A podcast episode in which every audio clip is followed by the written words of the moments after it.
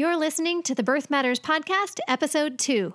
It's like NASA has dropped you off on Mars with the most expensive piece of equipment ever developed and no instruction book. And as they're lifting off and, you know, flying away, leaving you there, somebody just waves and says, You'll be fine. And welcome to the Birth Matters Show. I'm your host, Lisa Graves Taylor, founder of Birth Matters NYC Childbirth Education and Labor Support. This show is here to lessen your overwhelm on the journey into parenthood by equipping and encouraging you with current, best evidence info and soulful interviews with parents and birth pros. Please keep in mind the information on the show is not intended as medical advice or to diagnose or treat any medical conditions. On today's episode, my husband Brian and I are going to share our first baby's birth story. It's a story of giving birth in an in hospital birthing center in Manhattan at Mount Sinai West.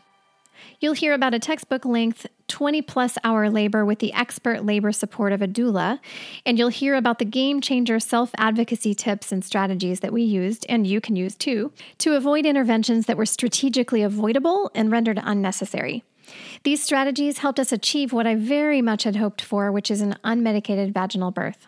One of the things I'm hoping to do on this podcast is help expectant parents get a sense of the birth environment and options here in New York. I'm recording this episode in 2019, in a year when hospitals are making choices to close the only in hospital birthing centers that exist in all of New York City, sadly. It's very disappointing and frustrating that expectant parents' choices for birth settings are shrinking when there is plenty of demand for such a birth setting. The birthing center you'll hear about, unfortunately, closed in January of this year. The future of the only remaining in hospital birthing center, which is just one room at Weill Cornell's lower Manhattan location, is questionable. There's one freestanding birthing center in our whole city, and that's Brooklyn Birthing Center. The last thing I want to mention today is that I love to laugh. Please bear with me in some of the first few episodes as I'm new to this and need to learn how to stay quiet and may eventually just need to mute myself while the other person is talking. Also, I record these in my home, which is near LaGuardia Airport, so you might sometimes hear soft sounds of airplanes. So you can just imagine yourself at an airport going on a baby moon getaway to somewhere fun as you listen. Before we jump into the story, I want to let you know that this episode is brought to you by Birth Matters NYC's childbirth education classes. If you live in the New York City area, the best way to build your confidence and prep for an amazing birth and entry into parenthood, and to connect with other expectant parents to build your very important support system, is to attend group childbirth education classes. You'll spend quality time with your labor support partner in our comfy Astoria living room classroom as you prepare for not only birth, but also for your best possible postpartum recovery and wellness, as well as early parenting, with classes on breastfeeding and newborn care techniques. Classes often book up about one to two months in advance, so be sure to grab your spot on the early side. For more information and to sign up, visit birthmattersnyc.com. Okay, without further ado, let's jump in. Hey, Brian Taylor. How you doing today? Oh, hello. I, I thought I was going to be introduced. I'm, I'm fine. How are you? we're new to this. Uh, yeah. So, uh, we're going to get started by sharing our first birth story in this first episode. And it's been a long time, right? Way back in since we experienced birth yes and since our first one yes yeah, way back in 2005. So we both have been studying our birth story notes and trying to access our memories. And it will not be as detailed as the written version, which you can find wherever this is posted in the show notes. But we are just going to visit the past and recollect a little bit of our journey into parenthood the first time around. And then the next episode, we will go into our second one. So, why don't we just start a little bit by talking about the pregnancy itself and our journey through that. So, in pregnancy, I at first didn't know about the possibility and the benefits of seeking out midwifery care. It did come onto my radar, and I don't actually remember exactly how that came onto my radar. But I just, as many people do in the US, I just by default thought, oh, I need to seek out an OB.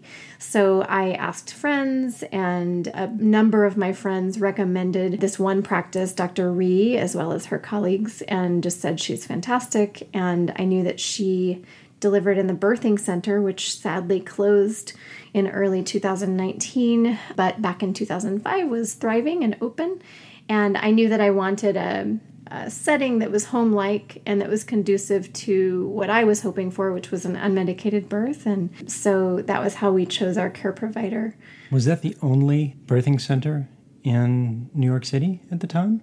To my knowledge, it was the only in hospital birthing center. And for me, right. in my first pregnancy, I liked the idea of the security of knowing that medical interventions and help in the case, hopefully unlikely event of an emergency, was really close, was really nearby. We were both on that page. Yeah. Yeah. For me, I just, I needed that security. Not having gone through birth before and mm not knowing how my, my body would handle labor, I did have a good level of confidence because my mother had given birth without pain medications twice. First time completely unmedicated, second time an induction without pain medications. And I um I found a lot of confidence in that, but I still kind of wanted to see how my body did with that security of being in that hospital environment, yet having the home-like birthing center. Which in this facility, the way it used to be was that the birthing center was on, I think, floor 11, and then upstairs, one floor up, was labor and delivery. And so it was kind of separate, but close proximity. And you hadn't, at this point in your life, have we said the year? We're talking about 2005. Mm-hmm. And at that point in your life, you hadn't really been around a lot of birth other than horse births. Yeah, right, right, right. I grew up on a horse ranch, yeah, and saw lots of horse births, and there are some likenesses, but but really going to birth class was the first time that I saw a human birth. How about you?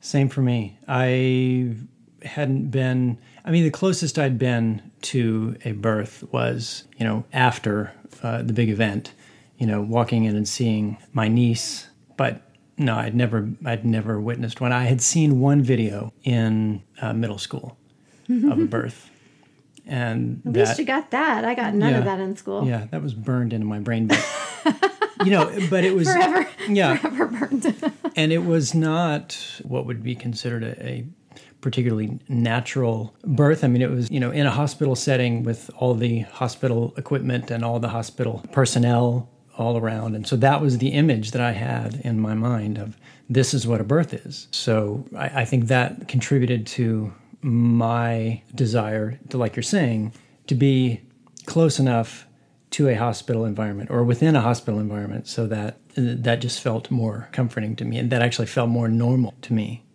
Mm-hmm. I don't want to get too far ahead of ourselves, but when when we took the birthing class and we heard that our teacher Emily gave birth at home and caught her own baby in her home, mm-hmm. my jaw was on the floor, and, and I, I I thought that's amazing and that's admirable. I cannot ever see that happening. Little did you know, yeah. sneak peek into the next birth story. Mm. Uh, so, did you? I don't think I've ever asked you this. What did you think of the fact that I really wanted to have an epidural free or drug free birth? Did you have any opinions on that, or did you just keep them to yourself?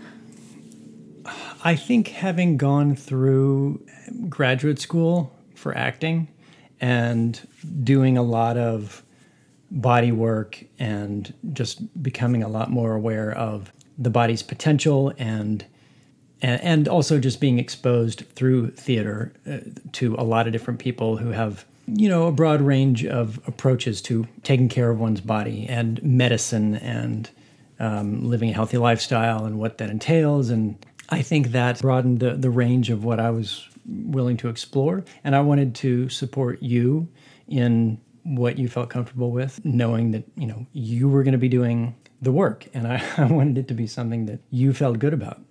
Hmm, you're awesome. so then, what do we want to talk about next? Maybe birth class and and actually i want to mention a friend that we worked with. We worked at a corporate investment firm in new york city at the time together in the evenings and we worked with a lot of creative types. And one of our friends one of our coworkers had given birth not long before we were going to and she gave me two golden pieces of advice. She said here read this book ina may's guide to childbirth. And at the time once i kind of like read a little bit about it, I was a little hesitant because at the time I was far less crunchy granola woo woo than I am now. And I was kind of like, oh, this seems awfully crunchy. I don't mm. know. But then once I read it, I was like, oh my gosh, everyone should read this. Um, that was one golden piece of advice. The other one was that she said, girl, just free yourself to be as loud as you need to be to cope well in labor. And um, oh, and I should say three golden pieces of advice because the the thing that brought her to mind was that she was the person who recommended Emily Shapiro's Bradley birth class. Mm-hmm. It's kind of a quasi Bradley birth class. It wasn't fully gung ho Bradley, but it was it was largely that right. It wasn't as long as a normal Bradley series, mm-hmm. but it was still longer than most birth classes are. So, all those pieces of advice I'm always so grateful to her for. I need to thank her again. Every few years, I think I, I, reach out to her and say, mm. Thank you so much. So, birth class. What were your thoughts on birth class? What was that like for you? I, mm, hmm. While you're thinking about that, I'm going to say it was uh, held in a Soho play gym and really big space, but with no chairs. And so she had these backjack chairs, also known as meditation chairs. They're like these metal frames, and you're sitting on the ground with a very thin pillow. And I think everybody balked at it at first, but then by the end, we were we all got used to it, and it was really quite comfortable. I actually kind of dug it and wanted to own some. Now I do because I have classes and have those as a, a seating option for my students. Hmm. I remember being enthusiastic about the class because we had heard such good things about it, because it came so highly recommended. And you were looking forward to it. I was looking forward to doing it together because I wanted to contribute in any way I could. And I wanted you to have confidence in my participation in this whole process. And, you know, and, and from the get go, I remember being impressed by Emily by her knowledge, but also by the way in which she presented it. She was very approachable, she was very down to earth. Uh, she was not so crunchy granola woo woo that red flags went off, you know, mm-hmm. and it was also based in data, based in research, based in science, you know. But she had a, an excellent way of presenting the material in a way that was it was easily understandable. I also enjoyed being with the other couples in the room, you know, all in this strange, new, wonderful phase of life and getting this information at the same time and processing it at the same time and dealing with all the same kind of emotions and hopes and fears. And that was my impression. Hmm. You? Yeah, I loved it. I have a vivid memory of thinking, I think I'd love doing this work that she's doing. and, and, yet I hadn't even given birth yet. Mm-hmm. it was a really strange thing for me because I had never been passionate about birth at all. But I do remember that moment and just enjoying every minute of that fairly long series. Wasn't it like three hours each and eight eight classes? I think eight weekly classes. That sounds about right. So I think it was like a total of 24 hours or so that we spent in that class. And we felt really well equipped. And I always say in my classes, I truly believe that if we had not learned some of the strategies, one specific strategy, but more than that, really, coping tools, all kinds of things in that birth class, that I truly think that that our son would have been born via C-section, which I really had hoped to avoid. And and we know that, you know, we're glad we have C-section if we need it, but that way too many C-sections are done in our country, mm-hmm. and so many of them are actually avoidable. And I think Emily's classes really and her strategies that she shared with us helped us immensely mm-hmm. in having the kind of birth that we had hoped for.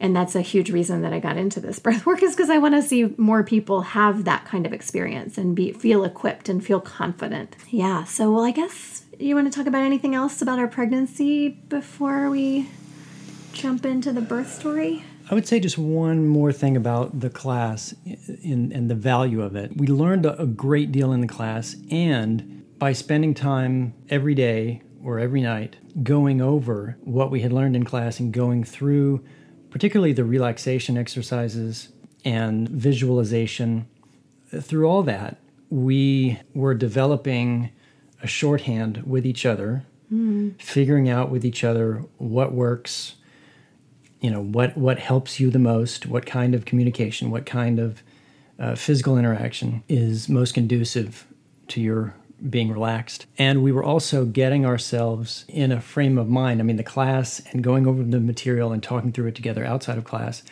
helped put us in a, a positive, calm uh, frame of mind. You know, we had this base uh, knowledge of a basic understanding of what is normal in this process. And so we were prepared to not be panicked. Mm-hmm. Mm-hmm. Absolutely. And I hope everyone just heard what Brian said because I did not coach him to say any of that, but that is so valuable. And I always encourage students to go home and do, you know, massage techniques, comfort measures techniques, relaxation exercises together, and to have conversations that are going to lay that groundwork. Get your mind in a great place to have. So much of giving birth is a mindset thing and to get together get into a really confident calm mindset is invaluable not to mention doing those relaxation exercises and the regular massage is just physically relaxing the pregnant mm-hmm. person's body so that she can go into labor that much more easily as you were saying those things, Brian, it also reminded me of labor support and how we learned about professional labor support called a doula when we were pregnant mm-hmm. and um, the process of hiring one. Do you want to talk at all about the benefit for you of hiring a doula? Oh, absolutely. And that's something that I don't know that I would have done or necessarily would have even thought of. I guess through our friends, we would have heard about using a doula, and it was probably something that was more on your radar than mine. But I guess after taking the class, we were both really impressed by uh, the value of having good support extra hands and knowledgeable knowledgeable hands is that a thing? Um, on hand uh, lots of hand references.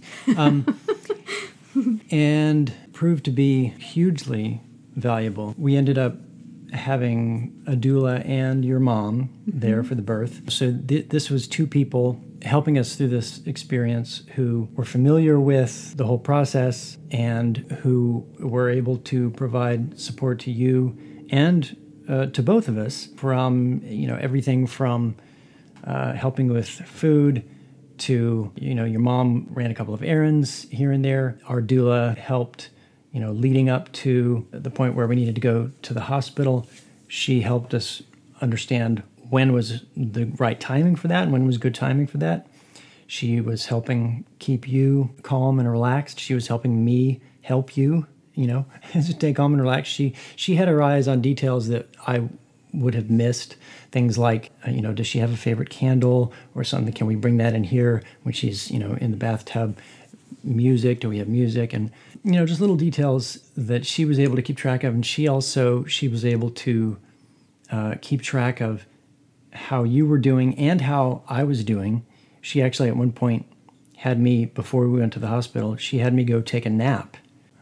did you know this? I forgot that or didn't know. I'm not sure. yeah. While, while you were in the bathtub uh, laboring, and I was puttering around trying to figure out what to do, at one point, you know, when you were in a, a good, relatively good place and had what you needed in order to be able to to be laboring in uh, the bathtub, she pulled me inside and said, This is a good time for you to get some rest. I will get you up when I need to get you up, but get rest now because you you know you'll need your energy later. And so I I don't remember how long it was, not not very long, but I was able to just close my eyes for a little bit. And she came and got me when it was time to move on to the next thing and make sure that we were ready to get to the hospital. So all of that hmm. was hugely helpful and uh, I, I, would absolutely recommend, you know, having uh, knowledgeable, calm support on hand If it's a family member, that's great, but not all family members are prepared uh, to, to be helpful in that situation. Your mom was wonderful in that she just wanted to be helpful. And she was fine with kind of hanging back when she needed to hang back. Hang back. And she trusts birth. She trusts Right. the process. She has Right. great confidence in the woman's ability to do it, which was huge. Right. So she wasn't bringing her anxiety about birth into the into the situation. which I admire so much because as a mom, having a daughter, I just hope that I'll be that calm. Mm-hmm. But I can see how that could be really tough as a parent mm-hmm. To see your child going through, you know, some intensity, some really strong intensity. All right, so moving on into the birth story, we talked for quite a while before actually getting to the birth story. We But haven't I- talked about this in a while. yeah, we have a lot to talk about. Gotta mm. catch up. Mm. so let's see. I my mom had arrived a few days before we went into labor, and she had a return ticket. She was going to stay for about a month, but she had a garden to get back to, so she wasn't going to extend her stay. And so after a few days, I started to get a little antsy because I felt like ah, I really uh, want to maximize the help with grandma there. So the day before we went into labor was Mother's Day. How fitting. And my mom and I went into Manhattan and we went to church at Redeemer Presbyterian Church on the Upper East Side at Hunter College. And I think you must have been, were you working? I think you might have been working. I went to work that afternoon. Okay. Yeah, because I do remember you weren't with us. And so then we went and walked uh, through Central Park and saw all the beautiful spring flowers because this was May and saw daffodils and tulips and it was really beautiful. And then we took the train down to the Chelsea Flatiron District and went to some flea markets and we just really painted the town red, so to speak, that day and walked a lot. And that was very intentional because I was like, let's get this party started. And we, by the time we got back to our home in Forest Hills, where we lived at the time, by that afternoon or evening, I kind of tried to tally up how many blocks we must have walked, and it was like at least 50 ish blocks. Here I am, like full term pregnant. And, mm-hmm. and at this point, I am about 39 weeks, I believe. And the next morning, I wake up and we were not early risers because we were working late nights. When we worked at the investment bank, we used to work until about 2 a.m. And so I woke up at 10:30 and you you still didn't wake up till about noon that day. I didn't want to wake you up, but I did wake up with some contractions and I thought maybe this is it. Maybe I'm in labor. Do you remember anything about when you woke up? I don't. Was it really noon? Was it that late? I wouldn't have remembered that, but I was reading the birth story and I details, and I think that it said you got up around noon. I'm looking back at it right now. Yeah. I know I, had- didn't get up till 10:30, and you still weren't up. Well, let's let's say that I had worked extra late because I was trying to put funds away for the baby, and not that I was just lazy and or ignoring all the cues from my very pregnant wife, who might need my assistance. As I was reading the birth story, I was like, people are going to think we're such slumps. Like, sleeping in till 10:30 and later. It was I- a different so time. I thought I needed to give a little explanation there as to why we tended. That was just our regular routine, not getting to bed till three, sometimes four or five in the morning. Yeah, because I we would regularly work until uh, two a.m. minimum. Yeah. Yeah. So anyway, so what did we do? Once you woke up, we eventually took a walk to Stop and Shop, which was just a few blocks from our house. And I have these just moments in my memory of like stopping on our street. So there were just, uh, given it was so close, there was just our street, and then we turned right. And it was just a, a couple blocks down that way. But I remember stopping during contractions and like hanging on you and just kind of like in slow dance kind of position. Mm-hmm. Um, and I remember specifically being on Union Turnpike with all these cars going mm-hmm. really fast by us and just thinking, I wonder what people are thinking as I'm just hanging on my husband standing here on a sidewalk, you know? and then also thinking, who cares? Mm-hmm. Yeah, so yeah, some people, if they even paused to notice us, probably thought that jerk is making his wife walk to the store. she is very pregnant. We should Give have had a a sign that said early labor strategy. Yeah. As if anybody would even get what that meant. what we were trying to do was ignore things as long as possible, facilitate progress by, Mm-hmm. by staying active, right? We were planning for me to go home after that and maybe take a bath, bubble bath. You had actually suggested that because I guess we learned that in class. Mm-hmm. So then we eventually got back home and I took a bath. Now, on the way home, I don't remember a whole lot, honestly, about this time. I think what uh, was it on the walk home that uh, was that when we bumped into Marilyn, Yes. our neighbor who was a retired nurse. Or maybe on the way there. I get one of those. Yeah. She was out walking with her granddaughter, Mm-hmm. and she kind of looked you over and saw how you were doing, and she said something about within the next 48, 48 hours.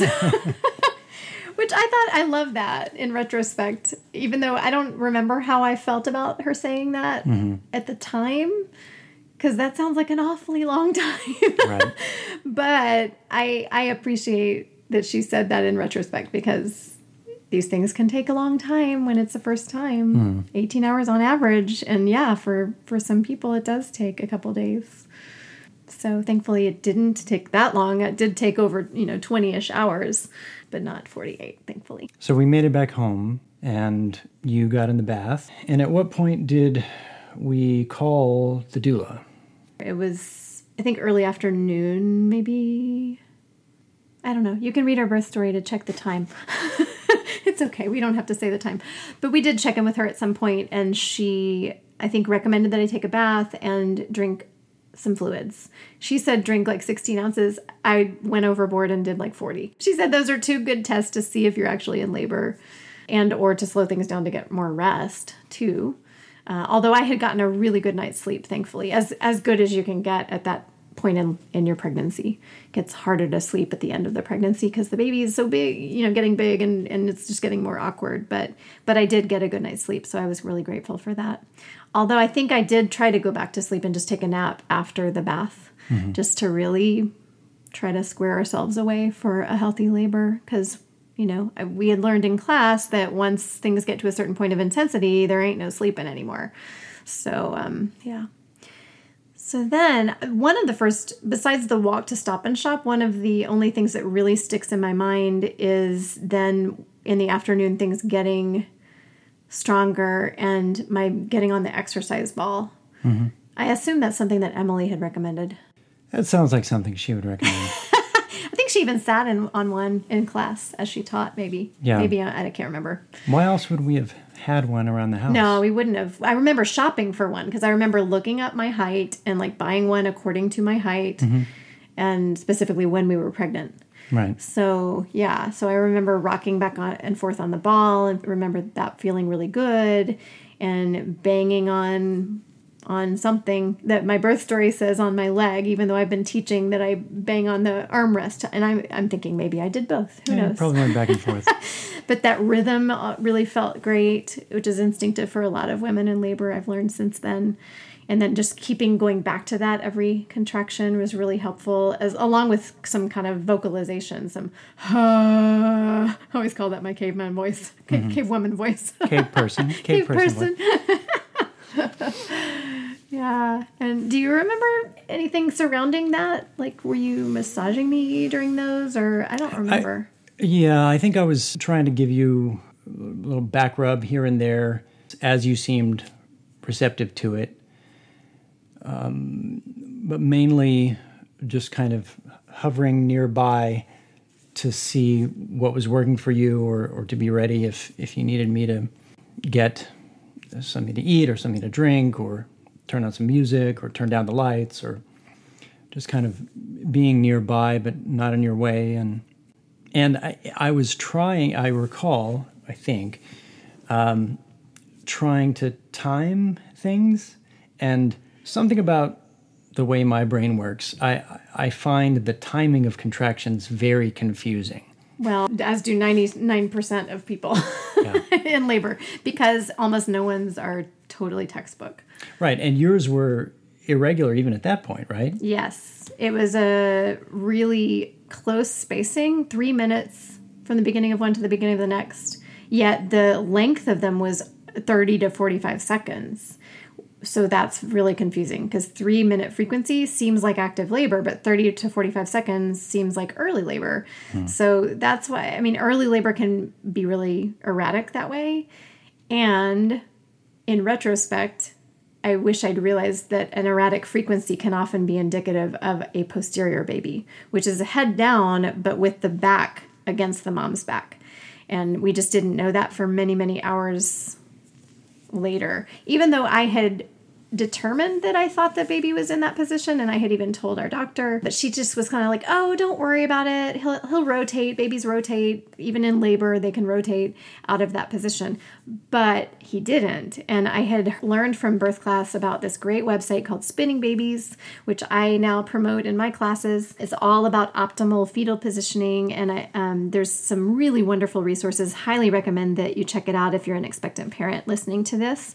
But I had tr- hopped onto that website and had tried some proactive things to get him to rotate. I guess none of which had worked. So we, but we didn't discover until close to the end of the labor after many, many hours of back labor, feeling a lot of pressure in my back, which is also a symptom of a posterior baby. But yeah, that frequency would have been an early sign that baby might be in a position that's not quite optimal and quite going to lead to an efficient easier labor, shorter labor. So we at some point we got on the phone with this was maybe later in the evening. You got on the phone with Ellen, our doula, and uh, shout out to Ellen. and she heard me vocalizing yeah, kind of I, high, right? Do you remember yeah, that? I, I put so I, I held the phone up to you while you were in the going through a contraction. Maybe I don't know. I don't know if it was just one, but so that she could hear how you were working through it. And she encouraged me to remind you to try to keep it lower uh, vocally, try to keep it a little more grounded and not go into that higher, tenser place. So I tried to, I think maybe a couple of the ways that we had learned in class to help with that were modeling where I I actually make a lower sound mm-hmm. to, so that you can hear that, but also something like touching your feet or your does that sound at all yeah familiar? yeah i did not remember this at all i teach about that in class that holding a woman's feet or touching them can really just be very grounding mm-hmm. but huh interesting i didn't remember that that was a thing that was done in for me in my labor so are you saying you you did that or are you saying that's just one of the options that you learned in class let's say that i did that because I had learned it in class. there you go. Good student. Hmm. so uh, yeah, and I, I in labor, we often just don't have the bandwidth to have that awareness that like making a high tone is draining you of energy and is really tense and there's a real direct correlation between the, the level of tension or relaxation in your throat and that of the pelvic floor. And the pelvic floor muscles, the muscles inside the pelvis, need to relax and let the baby down and out. So we need to, and that, that may sound really like an odd concept if you've never heard of it before, but it's a very true one that we know biologically to be true. And so making that high pitched sound was counterproductive in more than one way. So I was really grateful that just to have our doula on the phone with that awareness and that expertise to to help you to coach me mm-hmm. into a more relaxed, productive way of vocalizing. Mm-hmm. So then things were intensifying over time, right? And eventually, do you remember anything before Ellen joined us? Well, something that you mentioned in the birth story and writing it out was that I, I appeared to be calm from the moment you told me that you thought things were progressing and this was it. Mm-hmm. And uh, there was probably some acting going on there, but um, but good job to, to come back to you know the value of the class, whatever sense of calm and readiness I had was largely a result of all the preparation we had done, not only sitting in the class but going through that material together and talking through what what we thought was going to work and what you know what might not and what was going to be best for you and, and just thinking through the day together and, and having an understanding between each other about what the normal birthing process was going to look like. That had us in a us both in a calm, positive, prepared mindset so that even when you hear those words, even when you said those words and when I heard those words, I think this is it, you know, we we together were able to keep each other calm, take it one step at a time, not get ahead of ourselves. All that to say, we were both in a place mentally where we could help each other stay in the moment, not get ahead of ourselves, not panic, be excited, but be as relaxed as possible and uh, looking forward to what was coming next. Hmm. Oh, something just popped into my head about early labor. In class, we had, uh, I think we had an assignment to come up with our early labor activities, much like I do with my students. And one of the things that I don't know really stuck in my mind that we didn't use, but that we had at the ready were a bunch of episodes of Everybody Loves Raymond. I just remember that, and I, I kind of wish I had been in the mood to watch some comedy and to laugh, because that was one of my goals in labor was to laugh, and which I did some. But you prepare, and then you only use the things that are useful when the big day comes. But I, I do think it's it's important. I think part of the value of preparation, you know, the more you know about what to expect, the more you know about what the normal process looks like, the more prepared you are to roll with the punches a little bit and not be too thrown when your plan mm-hmm. isn't going the way you thought it would. You can't, you know, you're not getting to everything on your list. Well, that's okay. Uh, you know, let's just deal with where we are and mm-hmm. I think that helped us. Yep, that's very good advice. Thank you, dear. All right, so moving on to uh, Doula Ellen arriving. I was was I in the bathtub when she arrived? Yes, I believe so. Yeah, you were you really liked the bathtub. I did, even there. though it was this old, old, tiny bathtub. It still was. We call it the nature's epidural, being in a bathtub of water because it is so powerfully helpful. Yeah, and that's when the candle came up. Right when she came over, she she said, mm-hmm. "Let's get a candle out." And I love my Bartlett pear, best smelling ever candle. I fell in love with pears at the cloisters. Metropolitan Museum of Art way uptown in Manhattan. Had you never seen pears before? Only in a can. Maybe. it wasn't the seeing of them, though, my dear. It was the smelling of them. They were mm. perfectly ripe, I guess, in this garden at the cloisters, and and so that somehow just really stuck with me. And I loved when I found a candle that smelled like that memory. Mm. so that was very therapeutic in labor for me, I think. Had you had that on hand just for that purpose, or oh, you had no. had the candle anyway? No, I had found them on sale and I had stocked up on okay. a bunch of them just because because hmm. I loved it. But it was it was really nice for labor. Yeah. And then at some point mom went and got pepperoni pizza. We sent her on an errand to go get pepperoni pizza. That's not on the recommended foods list for labor, but it was perfect. It was good and it was close. It was just down the block. Yeah. Mazzaro's. Yeah. Is that right? Uh huh. Yeah. So eating pizza in a bathtub. There's a new one. but it helped. Hmm. One thing I do remember feeling in the bathtub was a lot of that back labor. And I wish that I had been more vocal in expressing that I might have benefited from more massage from, you know, Ellen or from you but that's my fault. I, I didn't speak up, and there's no way that you guys could have known that had I if I didn't say anything. And yeah. whatever you were trying to say was a little muffled by the pizza. Absolutely. Yummy pizza. so during that time, you took a nap. Yes, at some point in there. I guess because it was clear to Ellen that we had a, a window within which I could get some rest before it was going to be really time to head to the hospital. Yeah. She could she was able to determine that when she arrived. That's awesome. That's so golden. Mm-hmm. Yeah, partners need a nap. We don't know how long we're going to be doing this, so I'm so glad that she had you do that. Oh, we didn't mention that I had created a six hour or so labor mix. I also had a pushing playlist, um, which we didn't use, but we did use the labor mix. So that was playing in the background So your pushing playlist that was more like up tempo, Yeah, like, like- rock. Uh, I have, I don't know, Eye of the Tiger or like I don't yeah, pump you up really like yeah, upbeat like, kind like of stuff. Your, Yeah. your gym, yeah, Gym kind of mix. Yeah, right. gym music. Yeah. Victorious. I thought you said Victoria's like Victoria's Secret. No, Victorious. Gotcha. Victorian, Victorian music. Victorian. Um, and what's so interesting about that is I really thought that music would be very important, and maybe it was in my subconscious, maybe it was, but I have no recollection of actually hearing that music.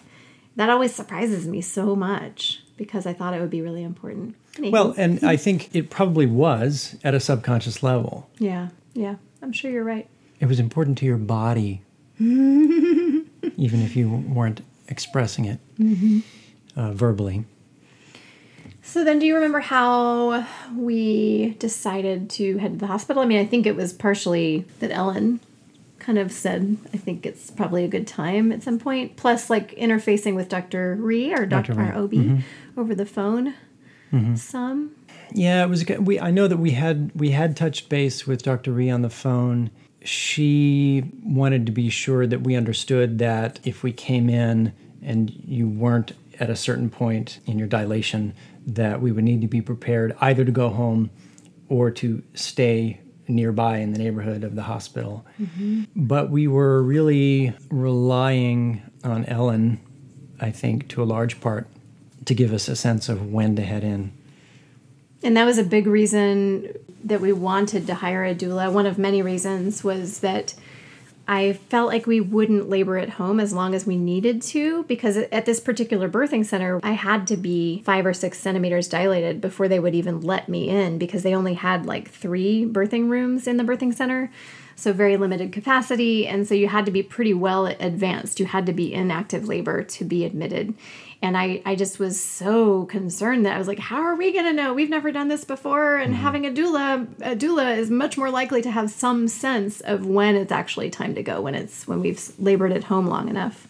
So I thought that was a really invaluable team member to have for that, among other reasons.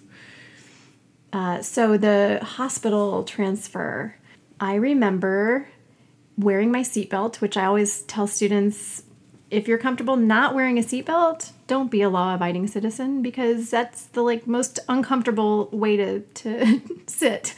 And I I was holding my bum up off of the seat the whole time because it was so uncomfortable. All those little or big potholes and speed bumps. Oh, felt excruciating when the baby's head is sitting on the cervix and you're having all these contractions. Hmm. So I was sitting in the back and mom was driving, right? She was driving. Now, is that something that you recommend uh, having? Uh, if if the plan is to get to the hospital by car, do you have a recommendation as to, you know, having a friend or a loved one be the driver if possible, as opposed to a cab or an Uber? I think it's a really personal decision, and not everybody's going to have a family or friend to do that driving.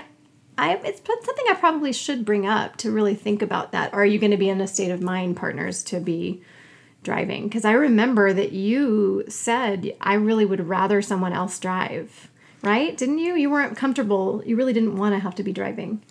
Right, and and it, you know I can't remember exactly my my thought process at the time, but I'm pretty sure that I was fine with having your mom drive because not only because I was confident that she could get us there, but also that I was confident that she, as the driver, wasn't going to be freaking out about having a birthing woman uh, in her car, right? So I wanted to be able to focus on you and not have to focus on the driving, but I also didn't want to have to worry about the driver. Uh, so I think that helped make that decision for us. I do always say if somebody's getting a cab, as as is really common among my students here in New York City, to for the partner to go out and prep mm-hmm. the driver before the laboring woman ever gets out there. Just go out there, tell them the situation, tell them there's no rush, especially if it's the first time around. There's no rush. Please take your time. Don't be heavy on the brake. Don't be too nervous. It's all good. We, we're calm. Just because the fewer logistics the laboring woman can be around, the better for her hormonally and for her labor progress and for her stress levels. So that's often a preferred alternative for a lot of New Yorkers anyway. Meaning that having that conversation outside of uh, the Before woman's she comes out. uh, of the woman's hearing Yes. is going to protect her from some stress. Yes, exactly. Yeah. Exactly. Yeah, so that is something that I, I recommend. So mom drove and you navigated, right? With me doing a little backseat driving. yeah yeah i guess what would that have been that you uh we were approaching an exit at one point, I think, and I was like, "Stay right, stay right, sir," or whichever way it was. Yeah. I I was afraid she was about to not go the right way, and I really wanted to get there.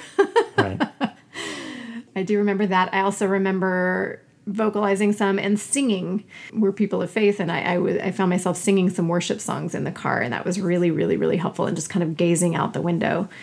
Probably in between. I was probably singing in between the contractions. I'm guessing, not during, but I honestly don't remember which it was. And did Ellen drive behind us, or was she in the car? I cannot remember. she was in the car i Okay. i'm pretty sure she was in the back seat in the with back with you and then once we got to the hospital you and your mom and i went on in and then ellen parked the car Ah, yay. That's so great to have somebody to do those logistics for Yeah. you.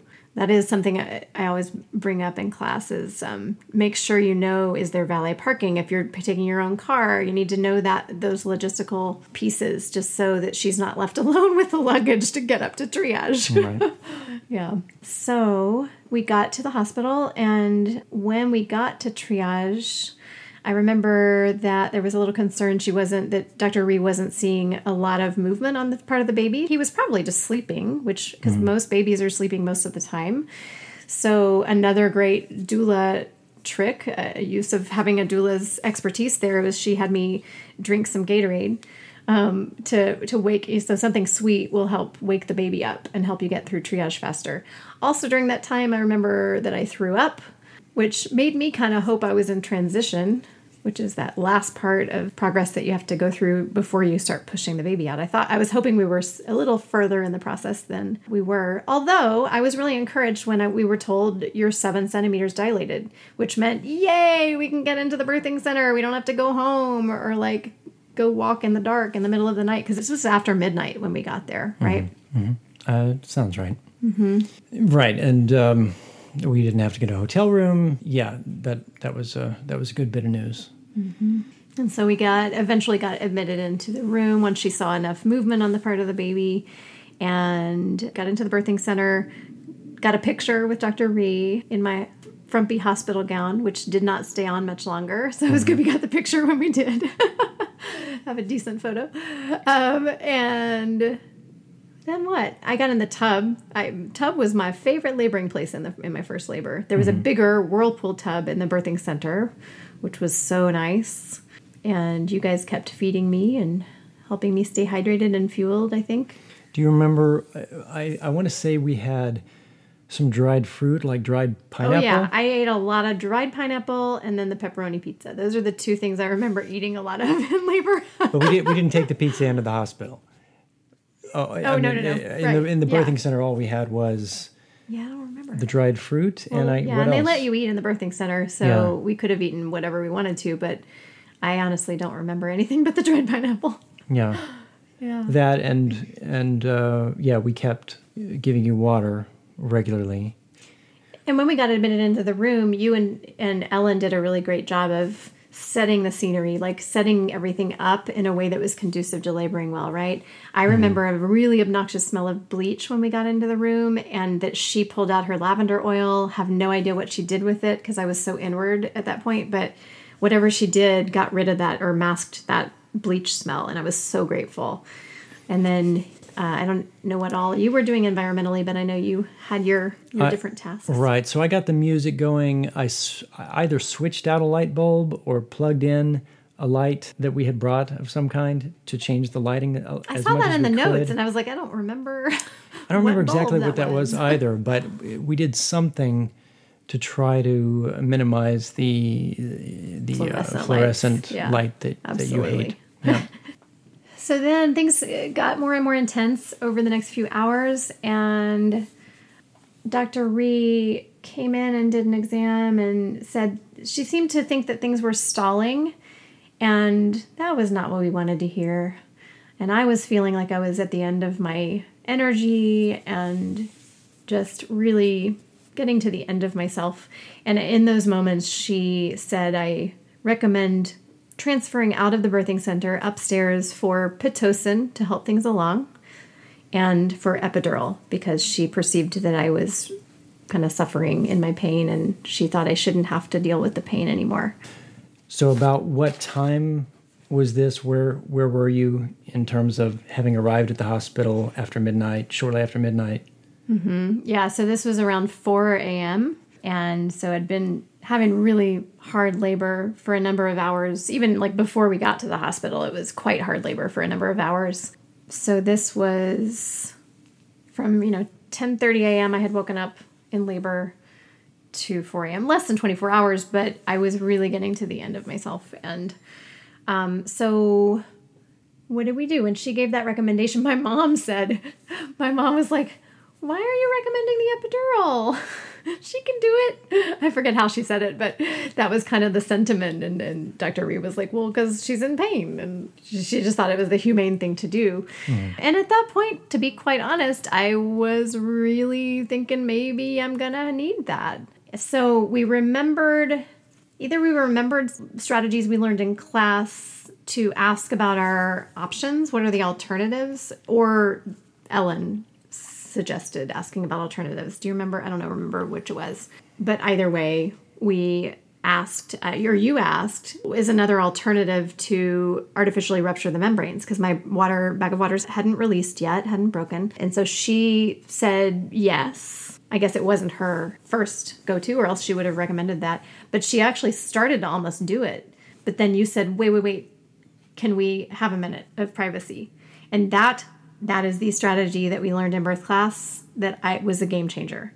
To ask everybody to leave the room, to not think that just because if and when your care provider is recommending some kind of intervention or action that it's an emergency even though we often hear it in a very urgent tone it's not an emergency because if it was they would just do it you can ask if it you know if you're concerned if it sounds like it's urgent ask is this an emergency but um, but it, we knew in this situation it it wasn't urgent, and Brian smartly asked for some privacy. So everybody left the room. Our OB, my mom, our doula, and we just had a little space and privacy and time to process this and try to make a decision that we would feel hopefully good about on the other side of birth. I, I remember kneeling outside the whirlpool tub. I was done with the whole water thing at this point, wasn't helping anymore. And and you were kneeling next to me i think right? Mm-hmm. and we were just kneeling there and i think we even we prayed and we talked and i was really struggling with this choice and you were everything i needed you to be. You were really supportive. I'm sure that was i would think that was hard to know how to best support me in that time to be like, "Oh, honey, I think an epidural is okay." You know, like I don't know. You you were you but you were the words you said were exactly what I needed to hear. They were just very supportive of whatever I thought I needed to do.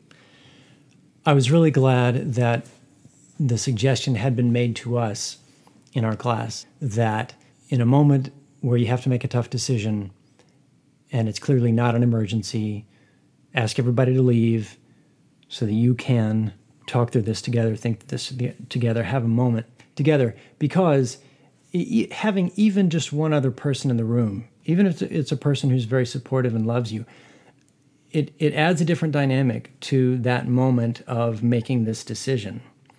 And I think it was helpful for both of us, but particularly for you, to have the freedom to express what you needed to express. And I was the only other person who was going to hear what you were expressing. You didn't have to prove anything to anybody. It was really just about the two of us trying to come to what we felt was going to be the best decision in the moment for our child and for you without outside pressure. Mm-hmm. So then we had that processing time, and at some point, I started to stand up. I don't even remember if we had made a choice at that point. I don't know that we had.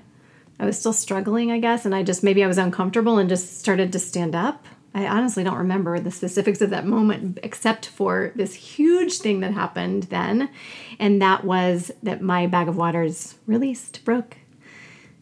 I like saying released hmm. because nothing's broken hmm. but but broken is the known term so yeah i had a gush of fluid a little pop and a gush of fluid and oh my goodness it's amazing that that is the moment in which i got how so much of this giving birth process is mindset and mind body related because the second that that visible sign of progress happened suddenly I didn't need anything. I didn't need the epidural. I had a total, the biggest second wind that I've ever, of energy that I've ever gotten in my life. I was like, I don't need your epidural. I don't need the Pitocin. Progress, yes. right, honey? Mm-hmm. Do you remember that moment? It was amazing.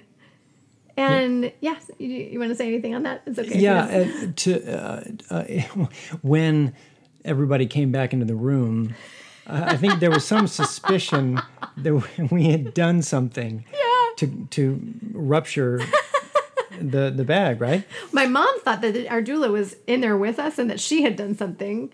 I totally forgot that until I read the birth story notes. But then, like Dr. Ree thought that we had like done mm-hmm. something. And we're like, no, we promise. It was just this like miracle that happened because it's just the irony of like the fact that the very thing that you brought up, like, can we do this? we didn't mean, can we do this? we meant, if needed, can our doctor do this? No way would we try that, but it just happened. So that was not the only benefit that privacy, that space, that time, but also simultaneously out in the hall, our doctor had some processing time and she started to put some puzzle pieces together and she had kind of a light bulb moment and, and started to realize i think i know why her labor is stalling. I think i know why it's not progressing in the way that we normally see. I think it's because her baby's in posterior position so she came back in the room with a whole strategy to get me on the bed in this most awkward of positions, but very effective of positions that I now use in my doula work. It's called the knee chest position, and you can find out about it and see all about it on the spinningbabies.com website that I will link you to in the show notes. And so it's with your face and your shoulders on the um, on the in this case it was on a pillow in the bed and having your butt it up in the air. That's the highest part of your body, kneeling. And it was so awkward. And you usually have to be in that position for about 40 minutes for it to be effective at rotating the baby into a better position. But it worked. It totally worked. And I, while I was in that position, I was starting to get the urge to push. But Dr. Ree had said, You're not quite fully dilated. You're not quite fully effaced. We need some more progress to happen in that regard before it's safe for you to push. Before too long, like from, you know, I said 4 a.m. was when I hit that wall.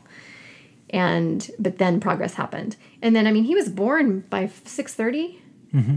So within two and a half hours, he was born after that and without any interventions whatsoever. Oh, one thing I want to mention is that when I was in that knee chest position, the thing that a lot of us are fearful about happening, pooping in front of everybody, totally happened.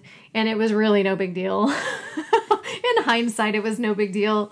But in that knee chest position, that's the most awkward of places to poop in front of everyone because your butt is like, hello, here I am. Were you conscious of it? I think so, but it was like little rabbit pellets because most of us are so constipated at that point in pregnancy that it's like that's all it is. And the baby's head is right on the rectum, so there's hardly any room for anything to come out. So and the nurses are right there and they just they take care of everything. It's not a big deal. They deal with this all the time. Yep. There's no no shame, nothing to be embarrassed about.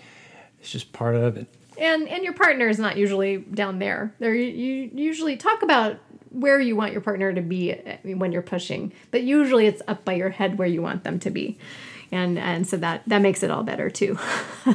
I recommend for the partner, particularly if you're somebody who has an aversion to blood, like I do, uh, and if you have any concern about getting lightheaded when stuff starts to get real in the, in the birth, then it's a good idea to be up by the woman's head and face so that you can be saying encouraging things and reminding her of your presence and reminding her that, you know, we're almost there and the baby's almost here and you're doing great. Meanwhile, you are focusing on something other than the bodily fluids that might cause you to pass out. yes. Very good word. Um, so as pushing started, once we got the sign off, once she said, yes, you're 10 centimeters, you're fully effaced, you can start pushing whenever you're ready. There was some talk about what positions I could be in. Eventually, I instinctively found myself on the toilet, and that is a magical place to be, my friends, for a laboring woman because you're in a supported squat. And when you have your a baby's head pushing on your pelvic floor, especially at their, their lowest station, which is in pushing, it just feels really kind of awesome to have no pressure pushing upward.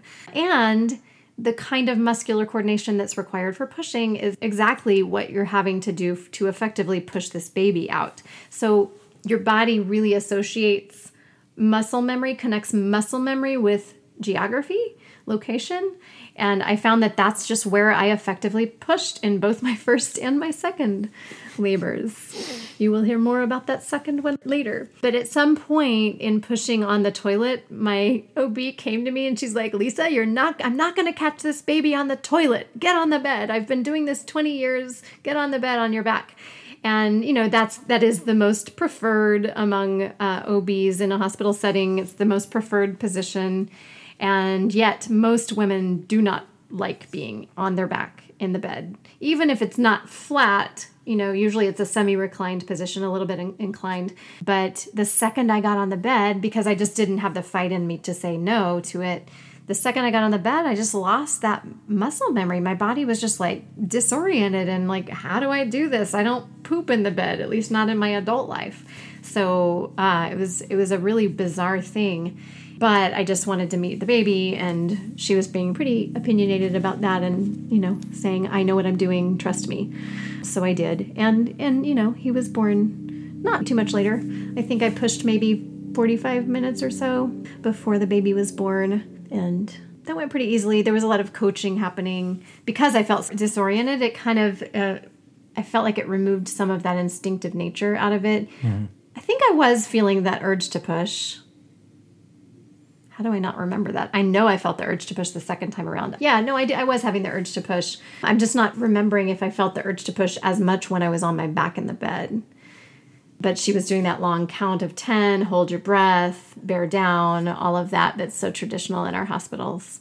Part of me wishes that I had had the strength in me to advocate for me to be in some other position because I, I do feel like it could have felt a little more instinctive and easier had I advocated for that. But I just, you know, you have to pick your battles in those moments of what what really really matters to you and I just wanted to meet the baby at that point. So, when the baby was born, baby came to my chest, right? Mm-hmm. And you cut the cord uh, a few minutes later. Um, we started got breastfeeding off to a good start. Started the skin to skin, and our doula was really helpful in helping support getting breastfeeding going. What else do you remember about right after the birth? I remember feeling really emotional. Oh yeah, it's overwhelming, and it's of course it's a beautiful moment. You feel such you're in awe of this new life. You're in awe. I was I was in awe of my wife and what you had done and all just your strength and your perseverance and and the promise of this new life, the the adventure that awaits you together. It's, there's so many enormous thoughts packed into into your mind in this in these very few moments. You know, the first moments that you that you see this person, this person that you've been talking to and been feeling. We called him Little Fella, didn't we? Little Fella. it was it was amazing and you know time seems to slow down for a moment and then it picks right back up because there's still a lot of activity going on. People milling around the room and and and taking care of whatever they're taking care of. And then after cutting the cord i remember it was all good. I was all fine. I, I you know you were being looked after and you had grayson on you. And So I took a moment to kind of step away from the bed and step away from the activity around the bed. And then I made the mistake of looking w- at the placenta when they when the placenta was delivered and they were carting it off. Oh no. Um, I shouldn't have looked at that. That was the only moment where I had to take a seat and gather myself. It was a, a little too, little too much blood uh, for me to be comfortable. Hmm. And then we were ready to eat. Everybody. Yeah, I wanted a big breakfast. Somebody had told us, like, get the takeout menus or something. Be prepared to order a big breakfast, hearty breakfast, because you're going to want that after you give birth. And I, oh, that was awesome. That was such good advice that we got. We got a pretty good spread. I, I don't remember where we got it from or how it got there. Did we have it delivered? I think so. Yeah. But a, a nice big breakfast with eggs and French toast and Orange fruit, juice. orange juice. Yeah. which sounded really good for some reason. yeah, that was nice. And then we were because we were in a birthing center. It, they have early discharge. You're not there as long, so we actually left about 13 hours later after his birth. We left like it's in the seven o'clock hour that evening, I believe. And in this birthing center, it's so nice because there's a big double bed, or maybe it was a queen size, I don't know, but it's not a hospital bed. It's not a twin size bed. So we were able to just conk out a couple hours after birth. When the baby fell asleep, then we all three just were in bed together, you know, sleeping and recuperating. And that was so special. I'm so grateful that we had a birth environment that was conducive to that. We had looked forward to it and we were really thankful we were able to use the birthing center, that being one of several reasons. We just were feeding the baby, getting to know the baby that day, and pediatrician came around and did a little hearing test and a few other things before they sent us home. And then I remember as we were leaving the hospital, it, it just struck me as so strange that they make you be wheeled out in a wheelchair, but that's a hospital policy thing that most hospitals are going to make you go out in a wheelchair, even if you don't want to, even if you just want to walk, if you feel fine and hmm. want to walk.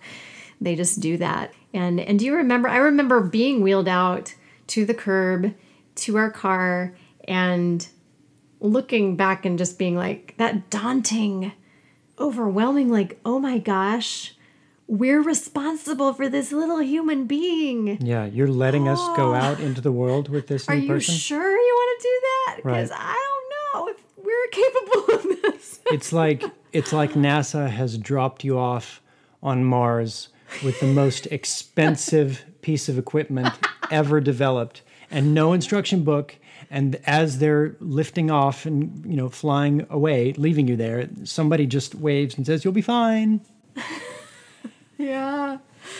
So just know that in those moments, you are not alone. Every parent who's ever given birth before you has had that bizarre feeling, really daunting feeling. like, what? But you can do it. You are your baby's best detective, you're your baby's best advocate. You have instincts that are going to kick in and you won't always know what you're doing, but none of us does, and you figure it out, mm-hmm. right? that's right so, do you have any other thoughts you want to share before we sign off? I remember something that my dad said to me when you and I were talking and thinking and praying about when to start a family, uh, when to start trying to have a kid. And my dad said, if you wait until you're ready to have a kid, you'll never have a kid. And so, in a way, you're you're never ready. And when your child arrives, you're as ready as you need to be in that moment. As you were leaving the hospital, were you thinking back over the birth or were you not looking back at all and just thinking about what was ahead? Do you remember? Wow. I have no idea. But what I can say is that women remember their experience of giving birth more than almost anything else in their lives. So that we're we'll always be processing that even though I don't remember that specific moment what I was thinking about, we will always be processing those experiences of giving birth. In fact, I heard a story one time about a woman who had Alzheimer's and the only thing that she seemed to remember was her birth stories or a story. I don't know if it was one or more. And I just thought, wow, that's remarkable that it's such a huge life event that I think it's just so important that we protect that and think intentionally as we are expectant parents about how to protect that, how to create as much as we can a life experience that is going to be exciting to remember and encouraging to remember. And I'm really grateful that I was able to have two birth experiences that I really am so fond of remembering and that really set us off on a, a really encouraging road and an empowering road where we felt like if we could do that and that went so well it, we just we can do anything. We can do this parenting thing. That it really gives you that confidence like not much else will.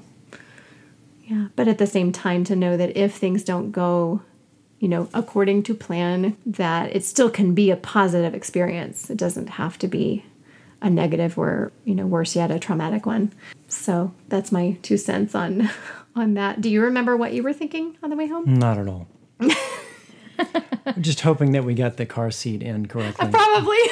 Probably. You kind of have to just be in the moment. Once you become a parent, it's like every moment's different. Everything's changing all the time. So just being in that moment, present there, is going to be a really important strategy, right? Mm-hmm. And there's a sense that this is so much bigger than I am, and that is a beautiful, teachable moment All right. Well, I think we'll end it there. Thank you, Mr. Brian Taylor. Thank you, my beautiful wife.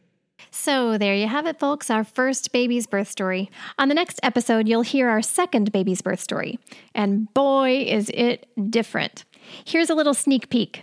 You were already in bed. I was about to get in bed, and I felt another different contraction. And I turned to you. I said, Are you ready?